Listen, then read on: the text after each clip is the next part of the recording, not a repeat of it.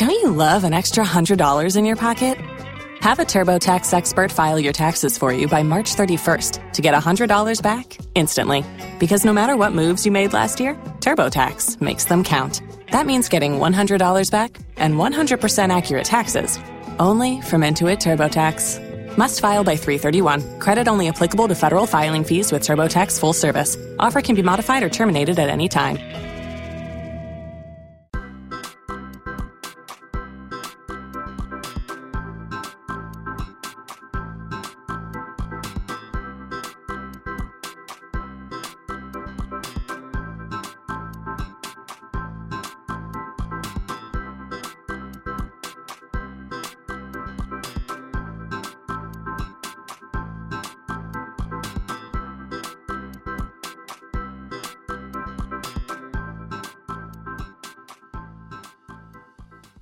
Hello, this is Jacqueline Sanders Blackman, and in this episode of One Slide at a Time, I'm going to focus on one slide from one of my presentations at uh, a previous conference. And the slide that I picked for today is related to technical debt. What is it? Why does it occur? And more importantly, how do you avoid it? When we're building software, we are often focused on the front end features and functionality. And you might be saying, well, yeah, absolutely. We always are talking about delivering value to the customer. And so that front end is what the customer sees. But the reality is, and this is where in engineering we have to balance out wants and needs, is the whole purpose of that front end is because somewhere behind it, the brains of the operation, the processing and the data manipulation um, that's going on is really at the heart of the value. Because if I've got a great interface, but I'm presenting data that is uh, of no value, then really our software delivery is incomplete. Now, the fact of the matter is, and I, I often use analogies related to cars. You can have you can build a car and build the outside, but if you don't put the things up under the, the hood and all of the infrastructure from the, the wheelbase to the wheel and the brakes, uh, the if you don't do those pieces, that car is first of all not useful it's dangerous and it's probably illegal, not allowed to, to be on the road. So the, think of the same with software. We can't just focus on the front end and the features um, and kind of the, the frilly part, the touchy feely part. We've got to also think about the back end. And so it just takes a concerted effort is as we are building out the front end to balance. And this again ties back to it. You may notice a pattern here. I'm circling back to that whole idea of that vertical slice where every slice has a front, a middle, and a back end. When your stories are too heavily front end, only focused on the front end, that's when you are guaranteed to build up this backlog of back end items that need to be done. So either you build out the, the front end and then later you waterfall and have to go back and build that back end, or flip it around where you want to do all this upfront technical design and infrastructure um, on all of the, the underbelly and the technical parts even before you work on the front end layer. And in some cases, then what you have is that back end is driving what the front end ends up looking like. And that's not the right way either.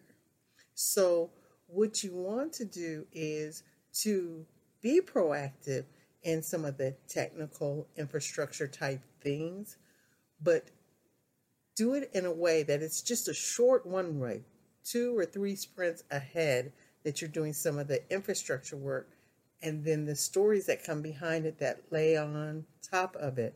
Almost think of it as Lego blocks. You kind of lay a, a platform, and then the hooks are there for that story that contains the rest of the back end, the middleware, the front end to sit on top of a technical story.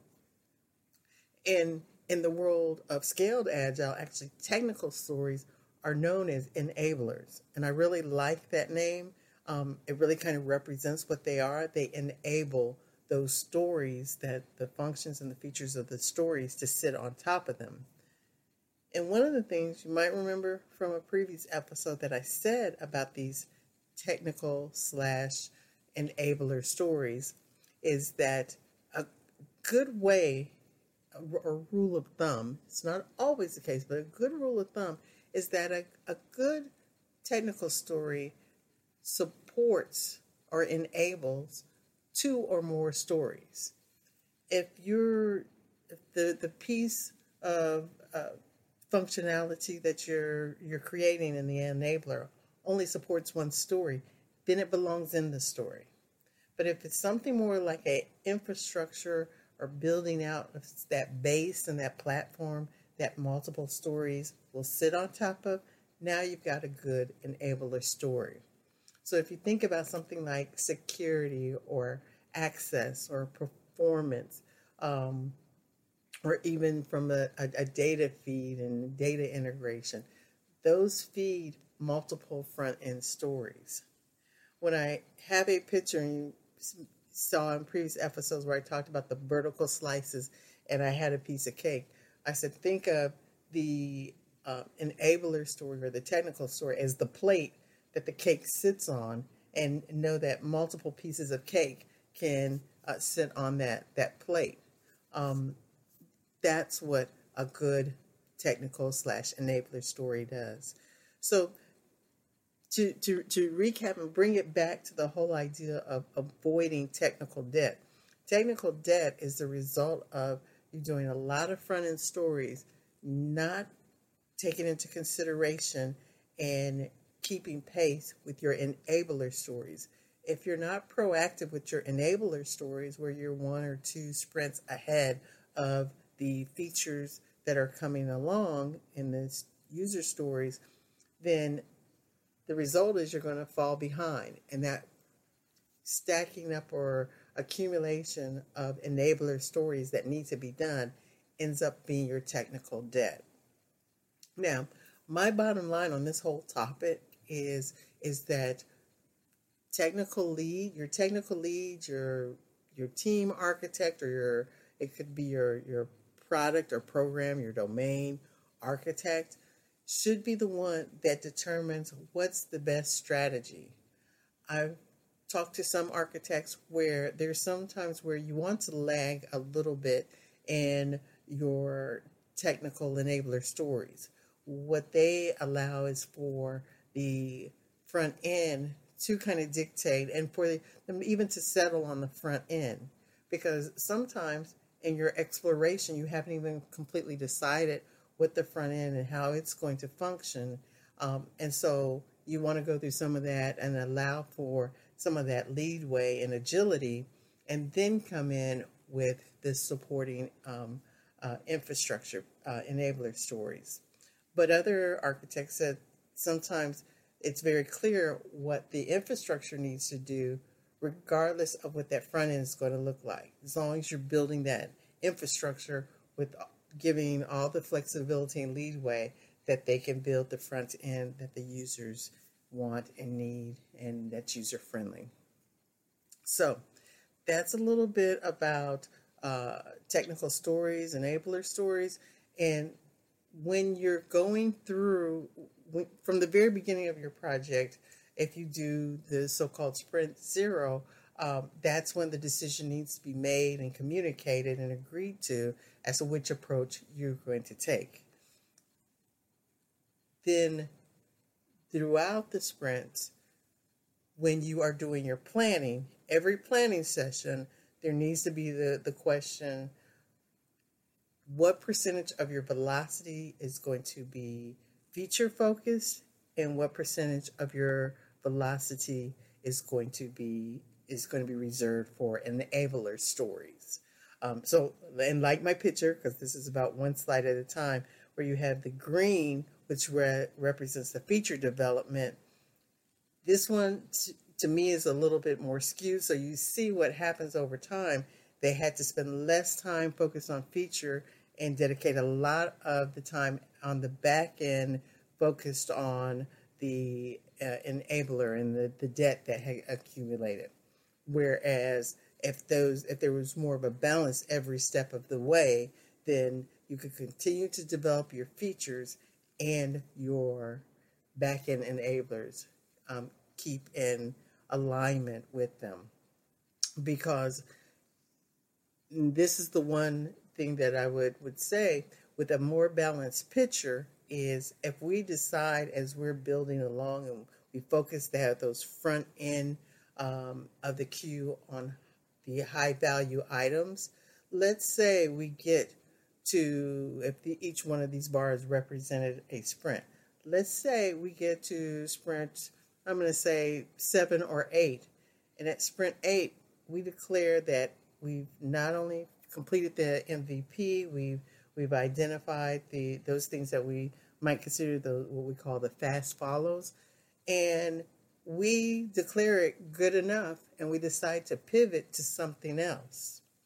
So imagine that at sprint eight.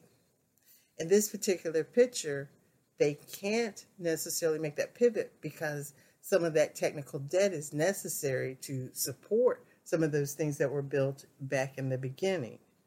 Whereas if you're building that infrastructure more closely aligned, closer to the actual sprint where you're bringing along the feature, then we might not throw all these front end stuff out here, but we could get to a point and when we're ready to or come to a point where we need or have to pivot away to something else, um, you the things that you've built so far have the infrastructure that they are potentially shippable.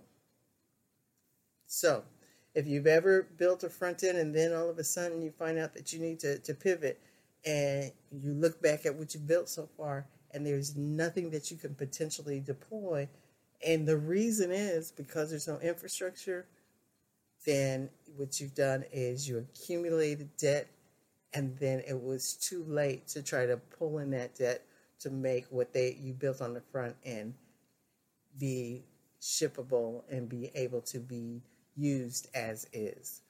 And that's that's very key to agile thinking and agile mindset is you're building it as it goes so that at any point in time it can be potentially shippable sooner versus later. It might not be after the first sprint or the second, but as soon as possible, you have something, a minimum viable product that is potentially shippable. So, something to think about Thank you for joining. Stay tuned for our next episode.